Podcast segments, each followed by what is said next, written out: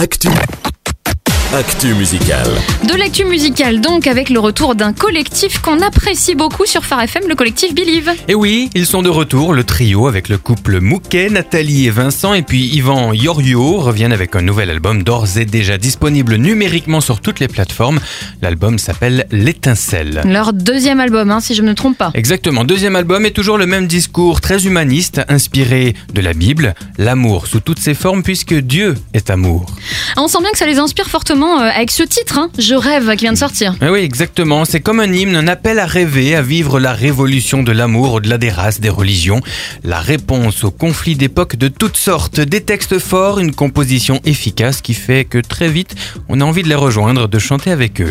Et leur talent de composition avait déjà été repéré, il me semble, lors de la première édition des Angel Music Awards, Jonathan. Exactement nominé aux Angel Music Awards en 2015 dans la catégorie album de l'année et titre de l'année. On va les retrouver en live dans l'édition 2017. Ça va se passer le 4 juillet à l'Olympia. En plus d'une éventuelle autre nomination. Ah, c'est tout ce qu'on leur souhaite. En tout cas, on, on saura les nominations le 31 mars. Ok, alors passons aux incontournables de cette semaine. Allons-y, mais avant de parler des incontournables de cette semaine, j'ai oublié un album la semaine dernière qui est vraiment incontournable puisqu'il signe le retour de Martin Smith dans un groupe. Le ah groupe s'appelle Army of Bones. Mhm. C'est vraiment incontournable. Du bon rock comme Martin Smith savait le faire du temps de Delirious. Tu sais vendre le truc, toi. Hein ah, ah. Bah Sandrine l'a entendu aussi. Elle n'est pas restée indifférente. Hein C'est vrai, ça a tout de suite attiré mon attention. Sinon, pour cette semaine, les amateurs de louanges pop bien dynamiques, un peu à la Lincoln Brewster, sans les gros solos de guitare, vous aimerez le EP de Greg Syke qui sort cette semaine. Autre incontournable côté louange, c'est l'album live de Aaron Trust qui sort aussi cette semaine. Ça s'appelle Love Made Away. J'ajouterai juste que pour les inconditionnels de Sweet Switchfoot et des beaux objets, ils sortent un vinyle qui s'appelle The Beautiful Letdown. Mhm.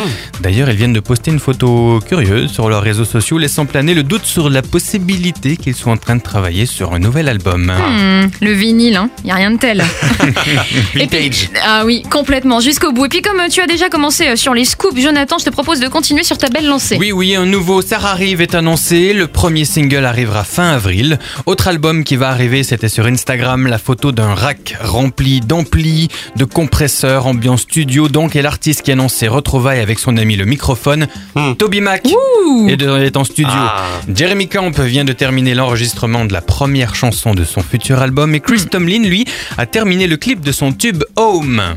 Eh ben dis donc, tu mitrailles hein, aujourd'hui, j'en reste sans voix Jonathan. Pour te connaissant, ça va pas durer. Hein. en effet, ça va, je confirme.